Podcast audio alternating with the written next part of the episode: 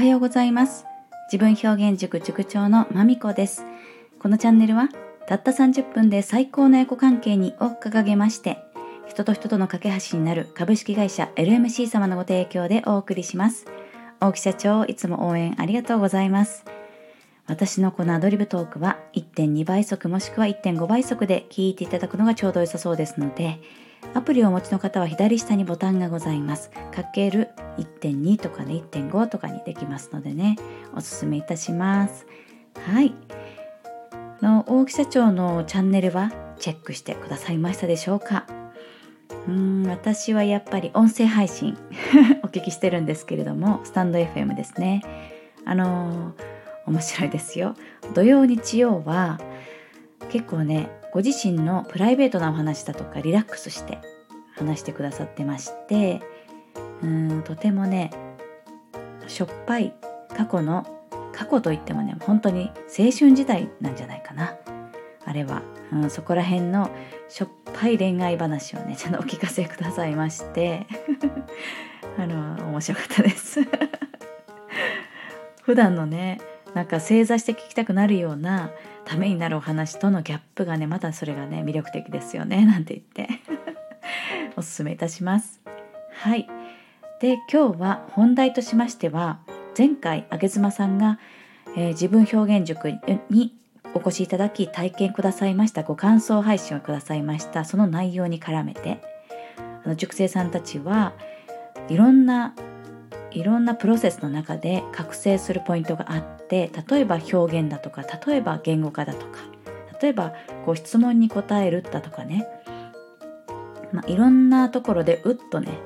あのあこれ一段成長した感じがあるんじゃない？なんていう風にね感じる時があるよって話をさせていただきました。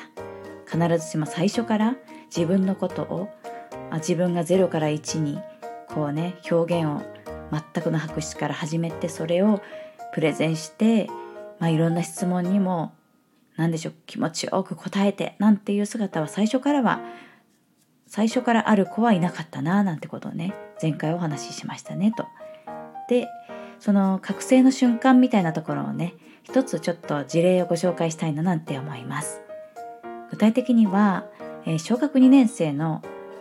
男の子の表現なんですけれどもそう宇畜生さんねで彼は、えー、最初喜怒哀楽表現でご体験くださった時に、まあ、楽しいという表現をしてくださったんですけれども、まあ、その時にねこう表現といってもですよ、まあ、自由に書いてねなんてねこう楽しいあなたのあなたにとって楽しいという感情を自由に表現してみてねと言われたところでもうねこう楽しいという縛りがあっても真っ白な大きな紙に自由にどうぞと言われるとねまあ抵抗がある子も少なくはありません。で彼もそのような形でちょっとねどうしようっていう感じだったんですね。えー、どうしようかなっていう雰囲気でね。であのー、彼の中でね引っかかっていたところはおそらく上手に書ける書けないっていうところですね。なんかこう想像思いつくものとか想像することだとかはあるんだけれどもそれをなんかね上手に絵のよ絵にするとなった時にあの僕はそんなに絵が上手じゃないしなっていうことでねとてもね引っかかる様子があったんですね。ですからこうその白い紙こう失敗したら全然違うところに使ってもいいしぐちゃぐちゃってそこをもう見るのも嫌だったらカットしてくれてもいいっていうふうに言ってはいるもののなんかねその白い紙を本番のように捉えてるみたいで何ていう切れ端とかねえっ、ー、とあと汚れを拭く用のわらばんしみたいな薄い紙いろいろとねこう試し書きをしてからじゃないとなかなか大きな紙に書けないっていう状況だったんですね最初は。はいでそれもちょっとね上手にこうこういう風でちょっとなんか下手だけどまあいいかみたいな感じで進んでいくみたいな感じが見受けられてで、まあ、それが第1回目でしたと。でもまあそれ終わった後はなんとなくね楽しかったなんて言ってくださってでその時はね例えばその塾生さんがこうみんなの前で発表する姿だとか結構他のお友達の表現に対して質問する姿だとか、まあ、そういったことでこう親御さんはあそんな一面あるんだなんていうふうに感動してくださって、まあ、それで入塾をあの、まあ、それだけが理由ではないと思うんですけれどもあのこうそういったねあのそれもあって入塾をしてくださいましてそして第2回の表現になった時ですね。これがね「天国と地獄」というテーマで第2回を迎えたんですけれども、まあ、この時にこの時に彼の覚醒が見られました。はい、でそのね覚醒した内容は、まあ、表現ですね。表現というもう本当は最初のプロセスについて覚醒がありました。でどんな風だったかというと、まあ、その天国と地獄というお題に対しては天国だけでもいいし地獄だけでもいいし両方でもいいし、まあ、とにかくね自分がそこのその言葉からイメージすることをわーっと表現してくれたらいいなみたいなことを言ってお題としてあのお示ししましてそうしましたところ彼は、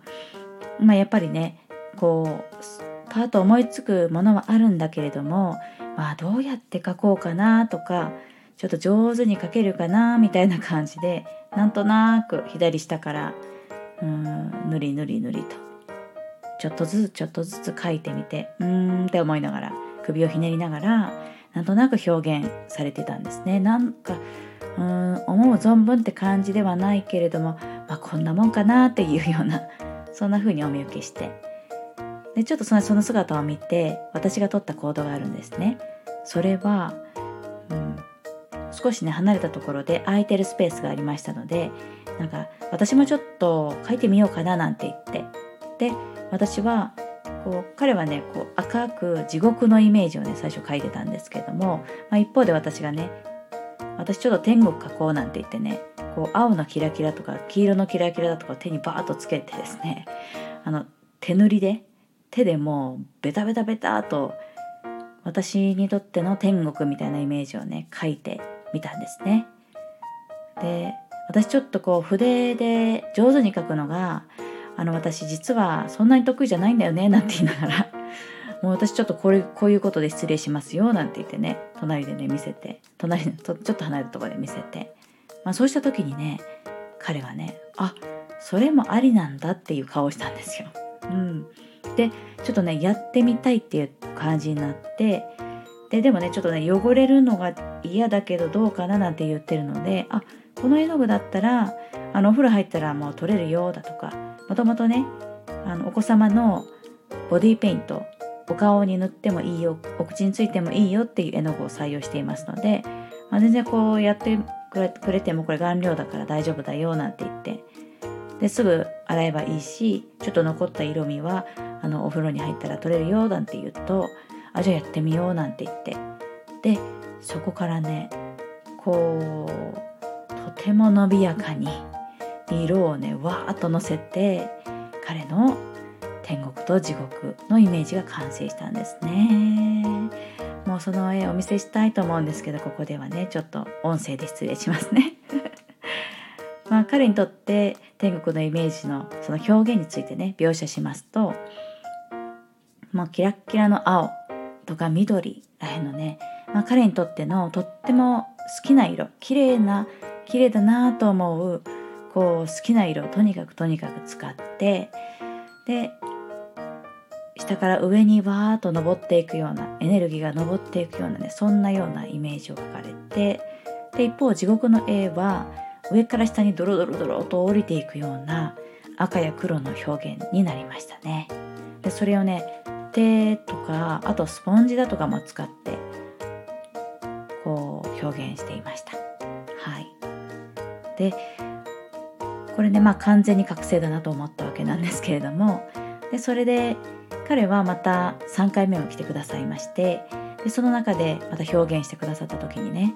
こう2回目の覚醒の時忘れちゃってはないかななんて思ってちょっと心配というか思ってたんですけれどもねそんなことはなくてですねこうまた3回目の表現は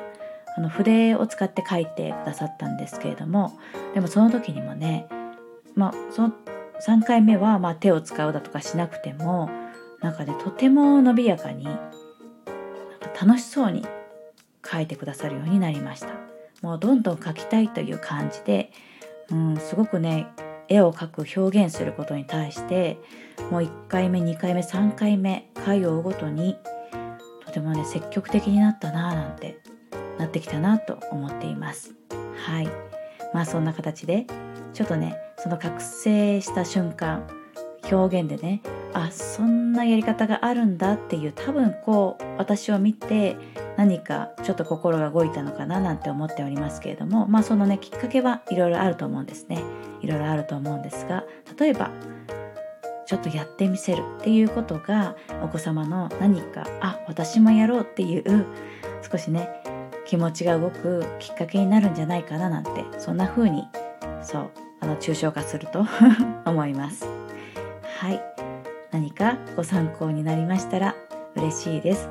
そしてご感想やコメご感想やご意見などもねコメントやレターでお待ちしております。ではでは今日はこの辺で。またお耳にかかるまでお元気でお過ごしくださいね。ありがとうございました。